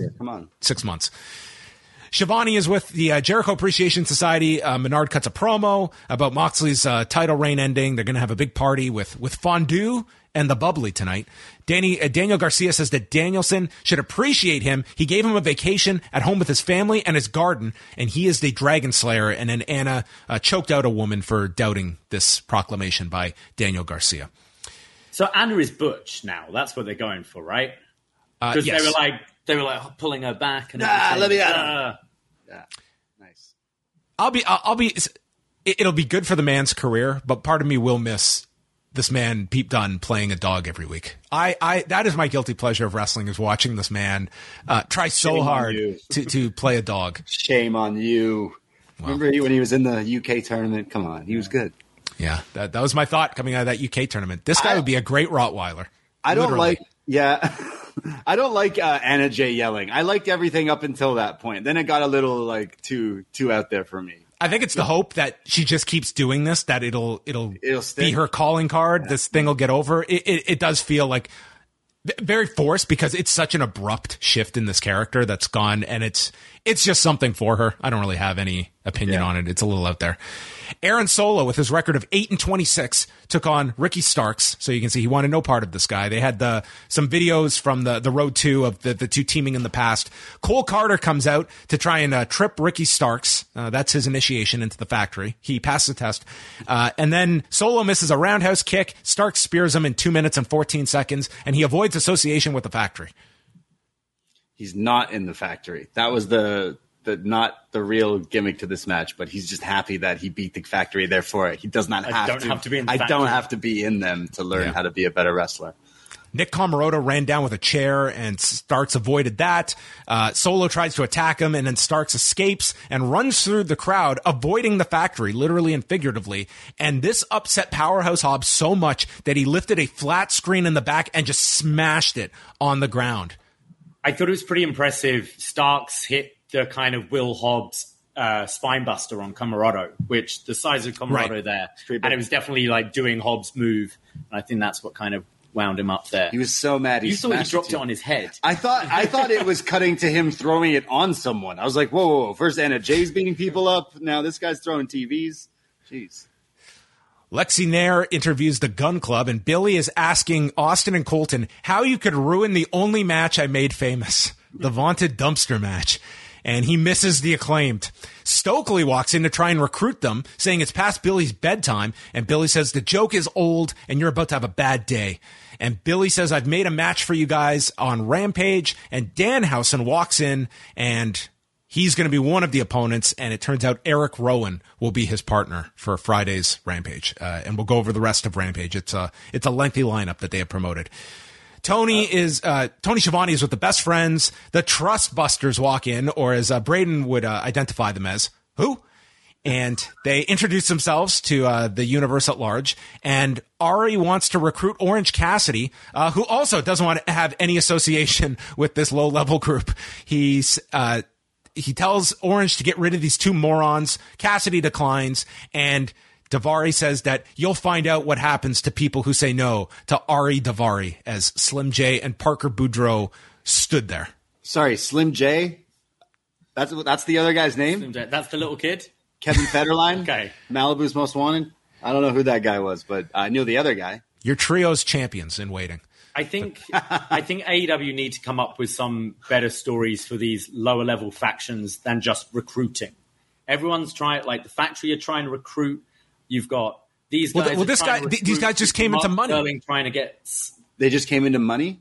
What? Like wouldn't, there- like wouldn't your first move to be to to hire Parker Boudreaux and Slim J and then go after Orange Cassidy if you got a giant inheritance, Braden? Yeah, yeah, totally. So sorry, Ari Daivari is rich and hired these guys. Sorry, I don't watch Dark. Come on, I don't know what's going on. A specific date hit and and his trust fund came came due. So now he is he is living the good life. Wow. I mean, hey, And that's why they're the Trust Busters. Trust Bust Trust Busters. Got it. Okay. Okay. Interesting. Right. So you went for the guy who had some promise, Parker. He looked like, you know, people were like, the next Brock Lesnar. All right. He never really got to show it as Harland. So maybe there's some good No, stuff no, there. this is better than Gacy. He's improved. Fair enough. But then we got Slim J, Slam Master J. Tell us about this. Yeah. Slim What do you know about this guy? Tell me his uh, career uh, highlights. Uh, you know, Atlanta Atlanta independent standout Slim J. I mean, he's been around for a long time. This is like his first uh, major national break. Did he play sports at college? Was Just he make a hip hop joke, John. Jade Cargill versus Madison Rayne. I'm moving on for the TBS championship. Um, the story here is that Madison has more experience than anyone that Jade has faced. So there is a Rana by Rayne on the floor. Uh, Kiera Hogan frequently got involved here. This is where they bring up Kris Statlander is hurt, so she is out with an injury. Rayne goes for a blockbuster. Um, it, it did not look great. Taz uh, acknowledged uh, she did She not get all of that She one. didn't get all of it. No, no, that's uh, these announcers are very honest. Like when when a move misses, they're they're not covering it up. Uh, Rayne applies a front chancery and then gets elevated up, but comes down with a DDT, and then Kiera is back on the apron. Jade goes for a pump kick, misses Madison, and missed Kiera too, but Kiera sold this one. Th- Dude, this missed by a mile. Okay. This was a brutal miss. And then she hits one to Madison, fights off Jaded, cross reigns gets blocked, and then she hits Jaded and wins this one. So she improves to 36 and 0. Um, th- there were some very rough moments in this match. Yeah, didn't didn't quite get too into this one, uh, but the highlight was was afterwards with one of the greatest calls Excalibur's ever said was, "Whoa, it's Athena disguised as a baddie," which I didn't realize she she she was, but uh, yeah, this was a little bit of a mess. I I thought the end sequence, like they kind of got it together quite nicely for the for the finish, and I thought Jade hit a pretty nice spear. Um, but yeah, there was a lot, as you mentioned, that big boot to Kiera, and there was just a lot of mess towards the beginning here. Just a lot with like try, trying to involve Kiera in this uh, constantly as well. Um, Athena, who was uh, disguised as a baddie, surprise, she revealed herself, uh, attacked Jade, and then Hogan pulled Jade out of the ring, and the belt was left there for Athena to pick up. So with Statlander hurt, it looks like um, they're just going to go to Jade and Athena as the title program. Shivani's with Toni Storm and Thunder Rosa, Thunderstorm. And with Kris out, Storm is now the number one contender for the women's title. So Thunder Rosa says, you know, this is what happens and it is what it is. And Toni explains that she's conflicted. It's her goal to be champion, but this is her, her tag partner of several weeks.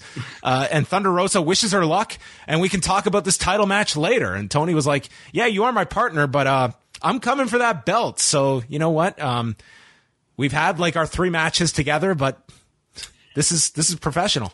It felt like they watched the the Young Bucks Hangman segment from earlier and were like, "Yeah, we'll do that." But as you said, not the years worth of history between these two. Just this did not feel like their hey, worlds were being torn apart. I mean, um, no, they didn't really seem to care. It's like, oh well, I, I I did come here to win the championship, but with Thunderstorm.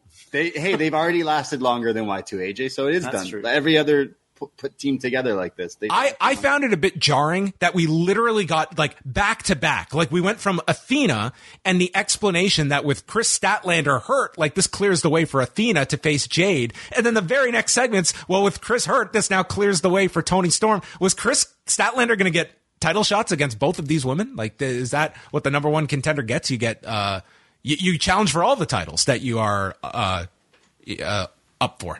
Yeah, it's really it's kind of it's kind of weird, but I do think maybe if you want to go for a big the big women's title match, meaning Thunder's title at uh, All Out, then maybe you have Thunderstorm implode and explode, where Toni maybe turns on her and, and becomes a different side. But as for the Statlander thing, it's it did feel like that was towards Jade, so I don't know why they made it seem like True. Yeah. Oh, right. I'm with you. Yeah. Yeah. Yeah. That is odd. So, like, therefore, Toni should face Jade. Yeah, it feels like Athena's been building to Jade anyway. So they, they were kind of doing like the, the dual yeah. thing. It was like yeah. Athena and Kris Statlander were involved in both. That's like right. both okay. were kind of like in contention here and working together against Jade. But That's right. um, I mean, you do have that clear direction now. Uh, Davey, what do you think of uh, Athena's facial reactions? Oh boy, Davey, yeah, Davey I, let out a big groan earlier when we were watching this. It's yeah, it's it's her facial, the mocking of the posing of Jade. It just came. She across. always mocks people. She always mocks people, and it never comes across cool. I never think she comes across as a funny, cool baby likable it's character. It feels like I don't know an aunt trying to make a bad joke or something. and I think she's an awesome wrestler. It's just all this stuff, and this has been right through to her start in NXT where she thought she was a werewolf and then yeah now she thinks she's a baddie yeah it's it's she was never, disguised as a werewolf. It never connected. disguised as a baddie. and I was hoping when she comes to AEW, there might be a bit of freedom to like find something else. But it's yeah. still it's still it's still disconnecting, and it's such a shame because I think she's one of the best wrestlers they have in the division. Uh, but there's still that big disconnect. All right, Excalibur, next segment. You got to plug Rampage and Dynamite next week. All right, how many are we going for this week? Uh, 10. Okay, here's my copy. So this coming Friday night on Rampage, Bryan Danielson will return and speak live. We will hear from Hook. The Gun Club takes on Erick Rowan and Danhausen. Parker Boudreaux versus Sonny Kiss. We will hear from Swerve in Our Glory. Ari Daivari takes on Orange Cassidy. And Sammy Guevara and Tay Conti, recently married, will defend the AAA mixed tag team titles against Dante Martin and Skye Blue on Friday night. Wow. Is that going to beat last week's Rampage? That's a lot on Friday. There's like, no there's Tony Nese. Four people there's no talking, Tony Nese. Three matches. They might be in oh, trouble. no, no Josh Woods. No Josh Woods. They're no. fun. I would say really what, what and they did at the end of the show kind of plug like you know we'll we'll hear more about this punk situation on on Rampage. I would say they they tried yeah, to push yeah. you towards that. And Danielson being on the show, I guess that's kind of noteworthy. The rest kind of is is what it is. I wouldn't say any of these matches are really um you know anything at the level of uh you know a Jon Moxley wrestling on, on yeah, Rampage. For I think there is some more news that could come out of this one though. Uh, I think that which is good. I think you need to put like news stuff on Rampage yeah. too, like stuff of significance, like hearing from Danielson, an update on Punk. That to me is as valuable as you know Yeah. any of these matches that they promoted. Much much more so, to be honest. And that's what I was kind of getting at last week. It's like, yeah, Moxley's in a title match on TV, but it's against Mance Warner, and we know Mox isn't losing that. We're not getting Moxley versus Jericho. Uh, sorry, Mance Warner versus Jericho tonight. And that's why I'm like, I don't need to watch that. There's no real news coming out of that. But the fact Danielson's been away for a while, he's got a match coming up next week. Like that feels more newsworthy. The the fallout from Punk coming out back that feels more newsworthy. Yeah. because you know you're going to get good wrestling regardless. Yeah, it, it's stuff that needs to. It, needs to be like I tune in for this show and. I have stuff that, that like comes out of it. There's like repercussions from this show that extend beyond those 60 minutes where you might get some, some great wrestling, but was this something worth having to check in as a viewer? So We also Dynamite- two new uh, name changes here. Tay Mello now going by a real name, not Tay Conti, and uh, Beardhausen. Beard. How about that? Oh, look at that. Okay. Melo. Yeah, How we're on top the- of things, John. Do, do you, are, are you going to uh, reinvent the uh, the Trustbusters with, with a new name, or do you think the Trustbusters work? I think I did earlier. Uh, The inadvertent- Thrustbusters, Yeah, yes. we're gonna go with that now. Actually, let's go. I, with I, that. I don't want to ask what that means. Dynamite next Wednesday. So this is the uh, the Game of Thrones episode. The Young Bucks and their mystery partner against Andrade Rush and Dragon Lee. Toni Storm against Kilynn King.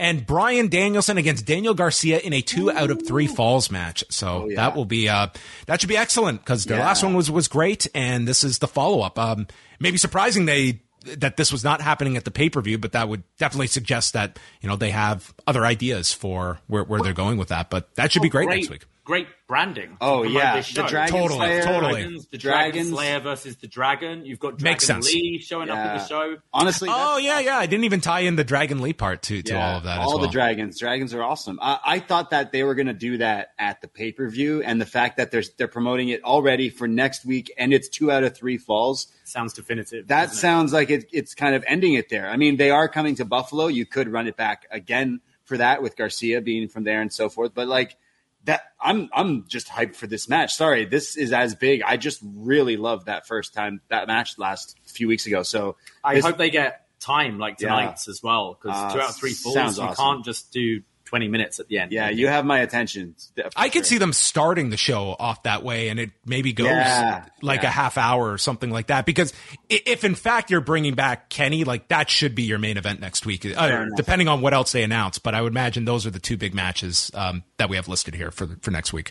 There you go. And then it's on to the main event, and this is pretty much the last half hour of the show. This one got a ton of time. Jon Moxley and Chris Jericho for the AEW Interim Championship, and so they they set up that this Lionheart throwback for Chris Jericho, and you know Chris Jericho. When it comes to this stuff, this is a detail kind of guy who he just nails the details that make this stuff work.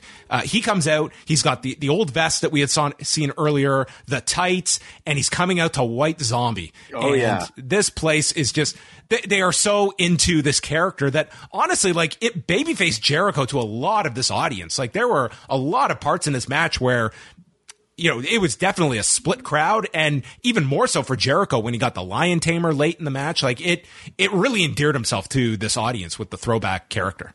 he looked great. I mean, he's been in fantastic shape as of late. Ever since the NBA fans trashed him, he just got, got like back in this crazy shape. But being like, you know, if you've been watching for so long, the outfit, the vest with the lion on the back was awesome. The haircut, everything. But then the the And- like, and he also has a whole new line of merchandise now that he can put out after tonight. Of course, of course. The wizard, the lion tamer, the this, the that, the painmaker. He's got all of them. But coming out to, I would, I like stopped for a second. I was like, is that is that White Zombie? Oh shit, they went like the extra mile. I guess that was just for like a one time thing, but it was such a little thing that just made it made it banging. So I know what I'm listening to later. But uh, yeah, great entrance for this. I was super into it. So to start things off early in this match, and we got Regal on commentary for this too. Jericho rips off Jon Moxley's earring, and Moxley just he must have just cut himself here because dude, he was he outdid Brody King on this show. Yeah. He was just covered like chest and the side of his head just leaking blood um, as we're just minutes into this match. Jericho hit the Lionsault. The people went nuts for that. He hit the, the Super Frankensteiner and then a figure four around the post and then went for the walls of Jericho. And this is where, like, you could really hear the crowd behind him here. Uh, he missed on the springboard dropkick, landing on the floor, and Moxley comes off the top with a big axe handle. Jericho removes the turnbuckle pads, and Aubrey Edwards is going to deal with these paddings when all of a sudden Sammy Guevara appears uh, in the in the crowd. He tosses the bat, and it just totally overshoots Jericho and it falls to the floor. So Jericho has to go get the bat. Meanwhile, Aubrey's got to keep herself occupied and it was so awkward as she's just playing around with this turnbuckle pad for an extended period as Jericho had to get the bat and then blast Moxley with it. So nonetheless, they, they continued on here. The bat led to a near fall on Moxley and Moxley is sent into the buckle. Um, Jericho breaks out of the it, Jericho breaks out of the choke, sending Moxley into the exposed buckle, hits the Judas effect, and Moxley becomes the first person to kick out of the Judas effect. And Excalibur, God bless this guy, he asks if maybe Jericho's broken nose affected his oxygen to properly hit the Judas effect. I am not a doctor, so I don't know if maybe he's onto something here, but I don't know how one gets from the broken nose of how the oxygen intake 20 minutes into a match impacts the man's spinning elbow technique, but maybe it did. Jericho did delay as well, crawling over. There was the delayed cover. He didn't yeah. instantly go for that, so there there was that as well. Um, semi protecting the move.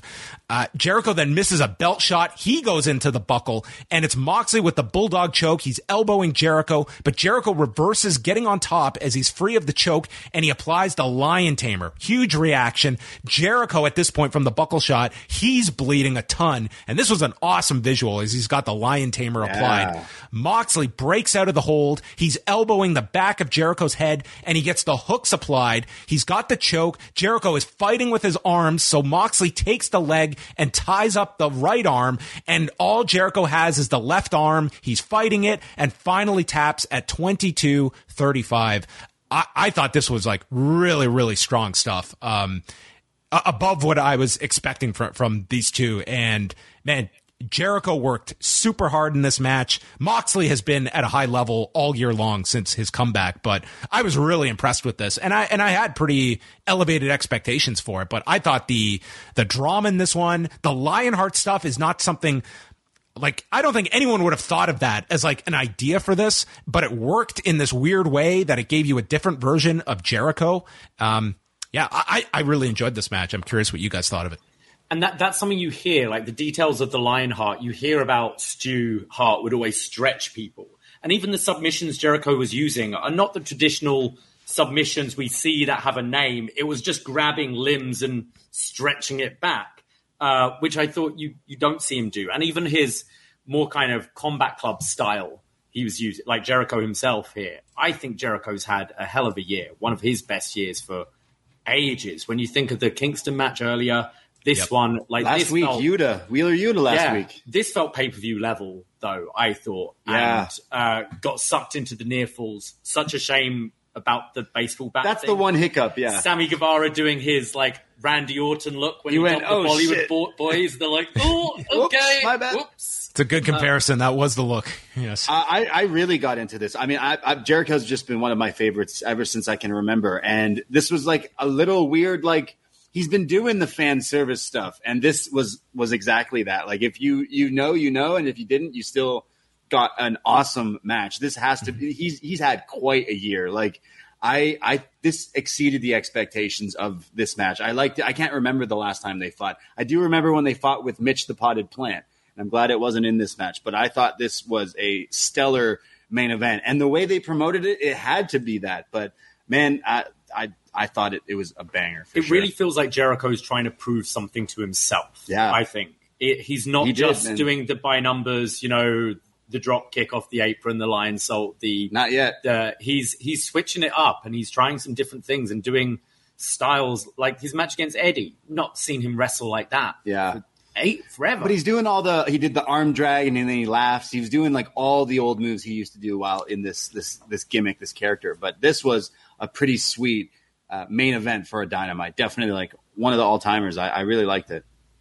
And there were five minutes left in the show, so you knew you were getting um, something significant where they're not running up to the top of the hour. So Hager and Guevara are the first ones to run down attacking Moxley. Jericho lifts up the belt when the Blackpool Combat Club join Moxley in the ring. They're followed by Kingston, Ortiz, and then Matt Menard, Angelo Parker, and Daniel Garcia run down. Jericho's got the belt and he's winding up to attack Moxley with it when suddenly Cult of Personality takes over and this place exploded for CM Punk coming out and this dude just wrecked shop on everyone. He's just running wild. He sends Jericho out of the ring and it's just Moxley and Punk left in the ring. Audience continues to just lose their minds and they go face to face and Moxley gives them the middle finger and uh, just kind of knocks him in the shoulder as he walks off, leaving with uh, Claudio and Yuta.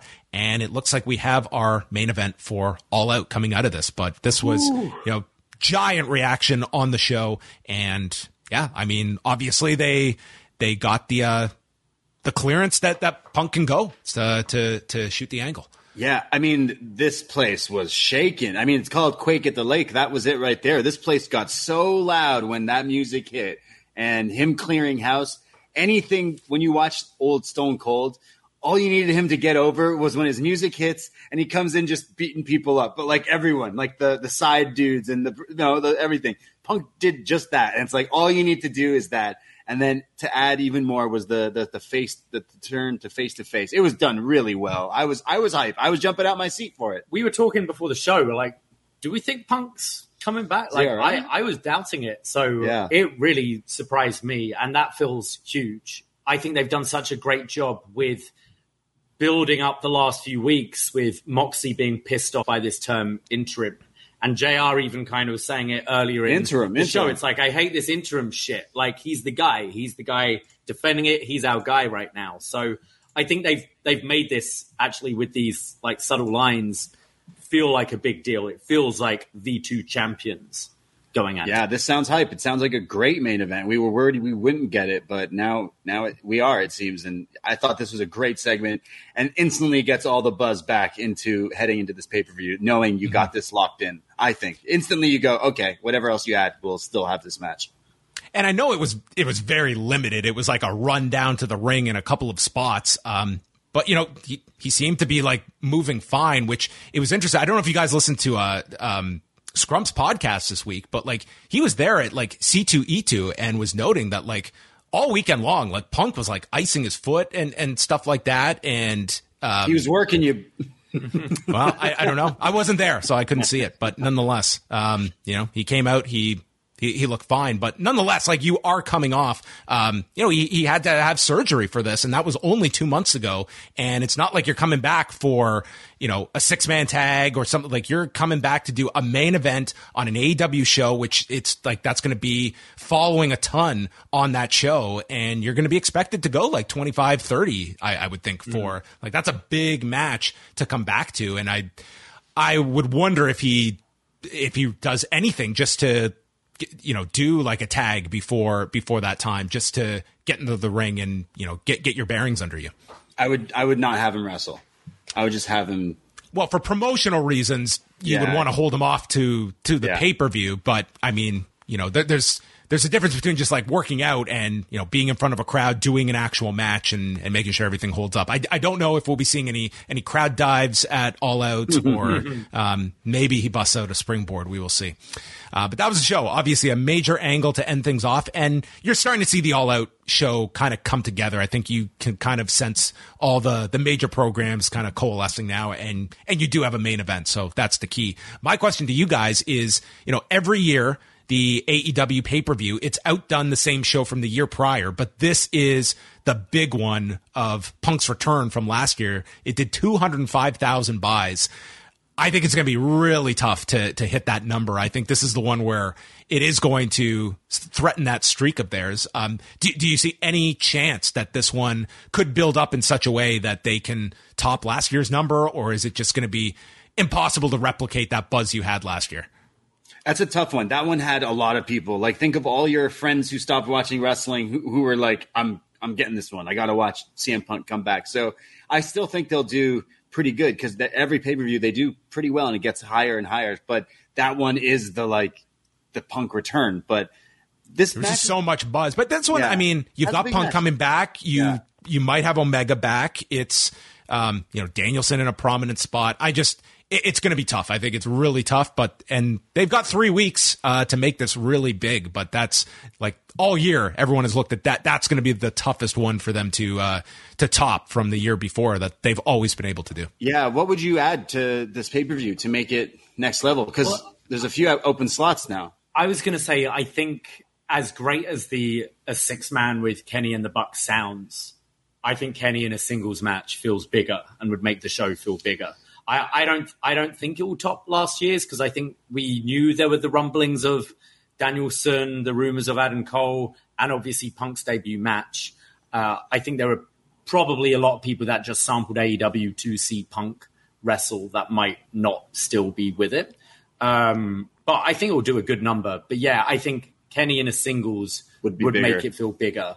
As great as I think the the trios will be. What would that singles match be? Would you be going like like Kenny and Ospreay? Do you think that would be? Yeah. I think big that's enough? Grand Slam. I think that's going to be for free on TV. I, I think yeah, I think Kenny and Ospreay is what I'd Yeah, I'd go that's with. a Yeah. big one. Yeah, for sure. All right. We uh, What about we've a- Danielson though? Sorry, John. What about Danielson? Is he facing Jericho at the pay per view, or Eric Kingston says he's facing Sammy? So I mean, where would you go with him? Would you put him in a singles match, obviously, or do you do more of the Combat Club stuff? Like, is that feud still continuing? It's Yeah, up until tonight, I really thought they were going with the Garcia rematch at- the the pay per view. So I guess it, I guess they'll set up where whatever those directions are next week. Um, I, f- I feel like doing just just a tag with like the the other members would kind of be. It kind of feels like you're just revisiting that at that point. If it's Blackpool Combat Club versus Jericho Appreciation Society, that I would want to put Danielson in something uh, little more meaningful. But we'll, we'll see what this means with like the Garcia match next week. Well, Jericho was the one that put him out originally, wasn't it? Yeah. It was him and Yeah. Hager with uh, the end of Anarchy in the Arena. So Jericho would seem Jericho like a, a Danielson. logical extension here, and um, yeah, yeah, I could, I could certainly see Jericho now being the the option now that he's out of this Moxley program. I mean, if Ospreay's coming in, could you see other people coming in? Could you see Shingo versus Okada? Sorry, Shingo, meaning Shingo versus Danielson, Sh- Danielson versus any New Japan or other outside stuff? Because I do think Danielson needs to be in the singles, and Jericho right now makes the most sense. But you kind of want it to be something a bit more exciting. But I'm not saying that after watching tonight, I mean, give Jericho the the the match, I guess, because he, he can still go. But Yeah, the thing with New Japan is that after the G1, like their next tour starts like that same weekend that I,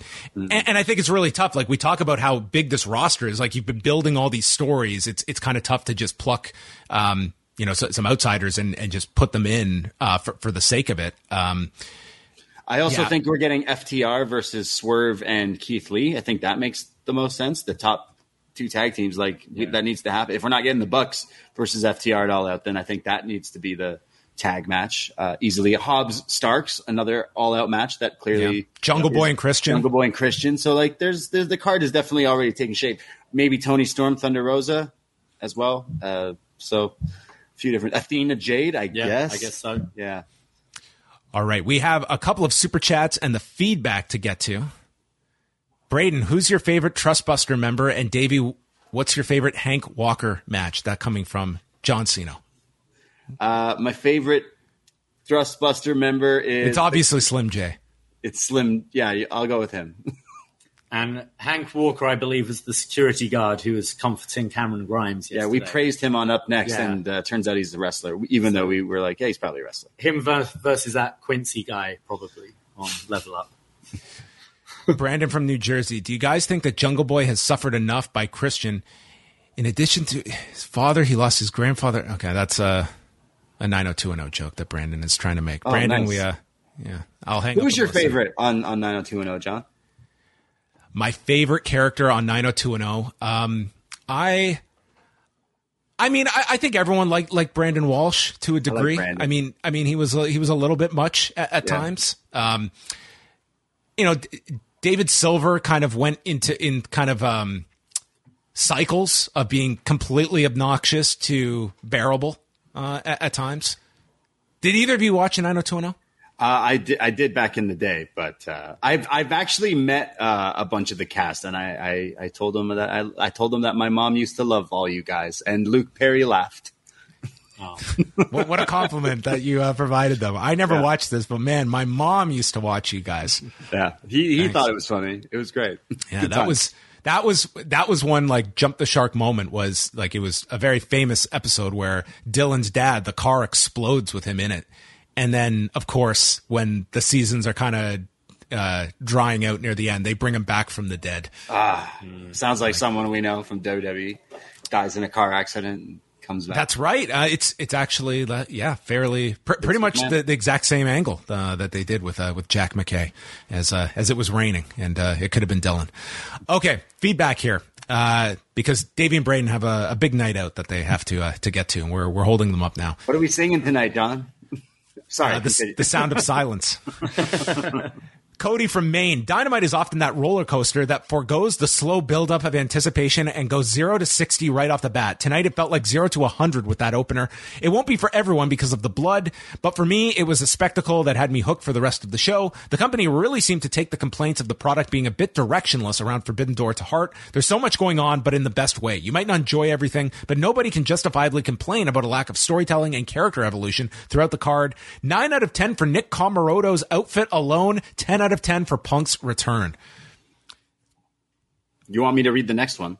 Uh, why not? Yeah, do some reading. Uh, we go to. Um, sometimes I can do that. Hernus from NYC, who says, "Fun show as usual. Very physical throughout the night. Darby doesn't look like he's long for the business the way he's going. How many lift leaders did Brody King, Chris, and Mox lose tonight? Also, what is up with AEW wrestlers biting their opponents' open, bloody wounds? Can we stop this?" Gross. He continues and and lastly, Punk looked like he was moving gingerly, hobbling at times, or was it just me?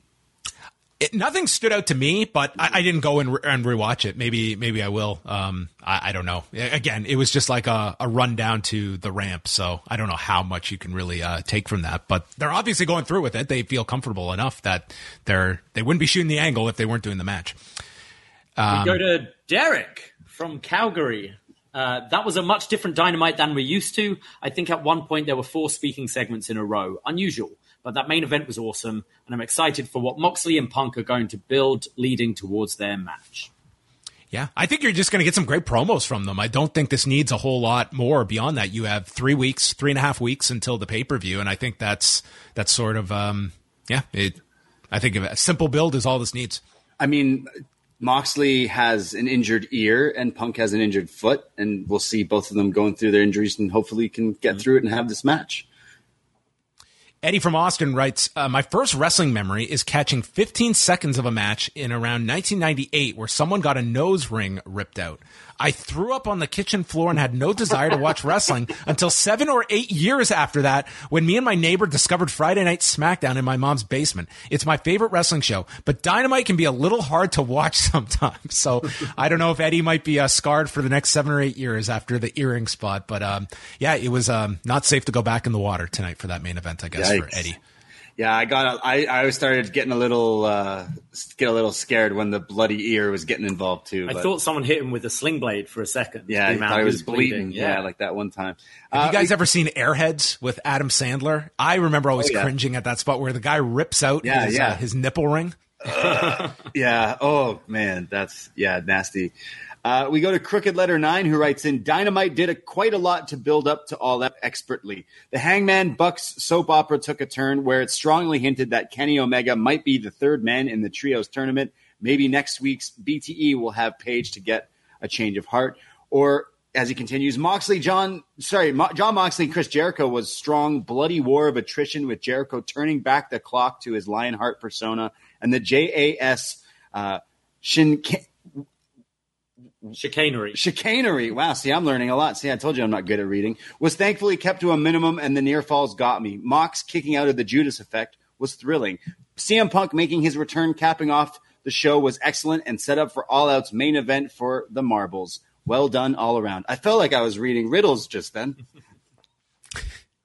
you did a great job.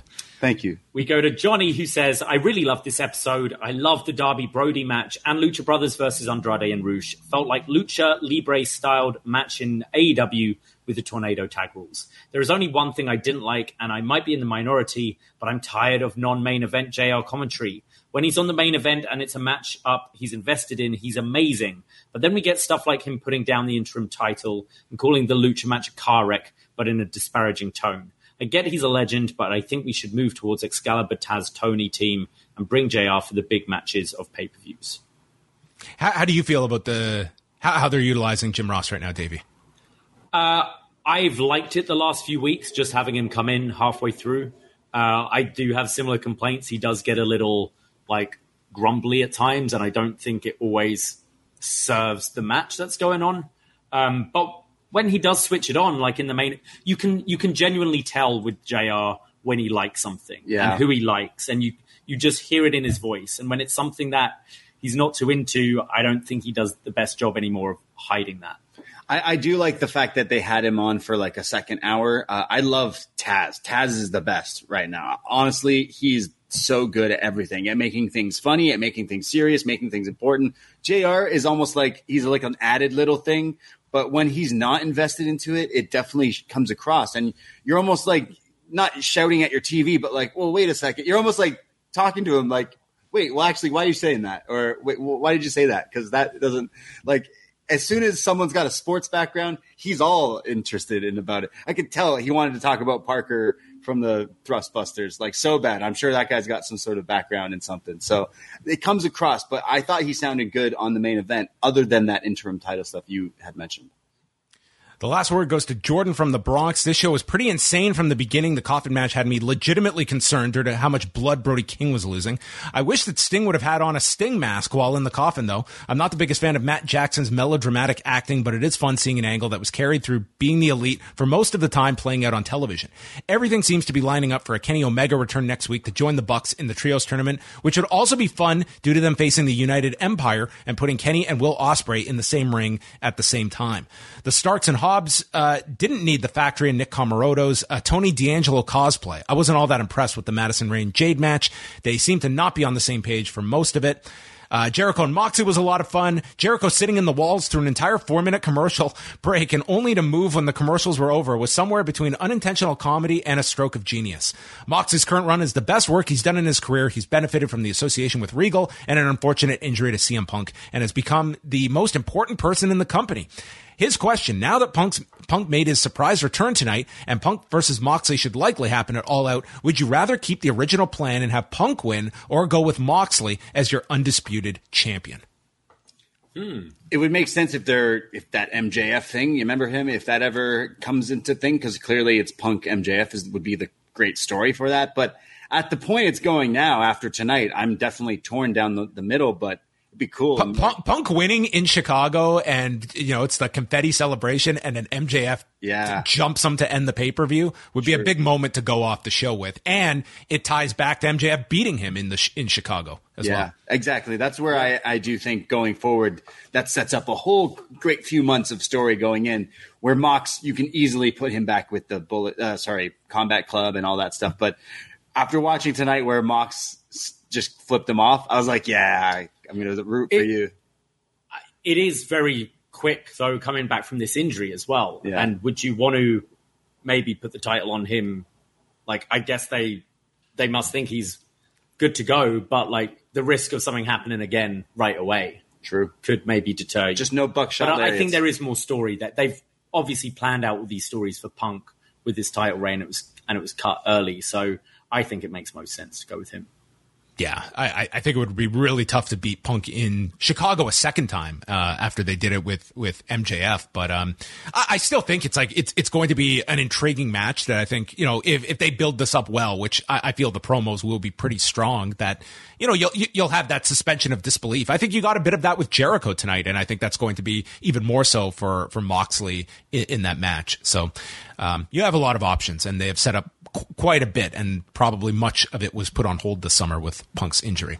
Uh, but that is all the feedback. So thanks to everybody for submitting at forum.postwrestling.com. And uh, thank you to you guys uh, for joining me uh, once again. How did you enjoy week two? Oh, Great. we're having a blast, John. We love hanging out with you. We're going to be doing it soon in person. We go to Monday Night Raw. We'll have a few cold ones. You have your, you've tried a White Claw, right? I've gi- we've given you White Claw before. To try. Maybe they'll have Um, when you guys came over last summer, I specifically bought White Claws for you guys um, because I tried one and it's um, it, it it it is not uh, connected with me. But I'm not Jr. Bourbon. no no, Yeah. but few things are. Uh, Um, we're, we're, we've had we've had a lot of fun, and we're excited to do a, a few other shows, and we're excited to go to some wrestling with you too. All right. Well, uh, do follow all of their fine work. Uh, you can find them at upNXT Podcast. Where, where's the best way to to follow everything? Yeah, I mean, hey, uh, if you still use Facebook, there's an upNXT page, but then it can lead you to the upNXT group where we'll let you in and we share all sorts of stuff about the show and memes and all that stuff. But uh, Twitter at upNXT Podcast, and then uh, I myself, uh, Braden Herrington. You can find me Twitter, Instagram. I'm at the Bray D. And I'm at Davie Portman. And for all the other podcasts, the upNXT feed, we got all these free shows, the upNXT and Shot in the Dark and some other random free ones. But then if, yeah, uh, you want to check us out, we have patreon.com slash upNXT for all these other shows. Retro NXT, we're doing Heat Wave 98. We got a Best Match Ever, Rey Mysterio coming out. Uh, Rumble in the Bronx review. We just did a Man of Steel review as well. We, we're all over the place. Uh, on that on that map, and any Toronto listeners, I just remembered I'm going to be going to Demand Lucha uh, next week. I think August 18th. So if any Toronto people are thinking of going to see some wrestling, Effy is going to be there. Everyone's favorite and Gringo Loco. There, So there's I- a ton of like independent wrestling coming Yeah. up here over the next few weeks. Like Greek Town's doing another big show with uh, with Eddie Kingston Yeah. on, on the card. Um, you've got House of Black is coming. House of Black's coming to my to, work. to his work. Yeah. So the, Smash is uh they just came back last weekend in London and they're doing a Toronto show next month. So like the independent scene is really kind of ramping up here uh, Yeah. in town. So Yeah, so and, and all of that's around like uh, WWE coming here, AEW coming here. So there's quite a lot over the next uh, two, two months when it comes to local wrestling here in Toronto. Yeah, so if you are in the area, like feel free to, to reach out to us. Our DMs are always open, and uh, we'll be we'll be hanging around uh, and going to some of these shows as well. But uh, yeah, thank you, John. The pleasure is all ours. We love chatting about wrestling and uh, chatting with you. And and and one one time, I got to do it every week. It seems like, but all the blessings to Wai Ting, who just just sitting around playing with Lego. Yeah. Well, you, you just wait as all the, the plans were put on hold, and then we're gonna be we're gonna have five minutes left at the end, and then the waiting music is gonna hit, and he's just gonna come run roughshod over all these these guest co-hosts. You just wait for the big waiting return comeback, and then he's gonna stare at me as I will uh, I will give the middle finger and, and walk off, knowing that I'm only the interim. Uh, Person here in the in this whole equation, but oh, He's holding his child up like Simba. yes, yes, Simba Ting. oh, we thought we, he was going to name them S Ting, so it'd be Sting. See? on that note, that concludes the show. We'll see if these guys are back next week. Thank you, everybody. Good night.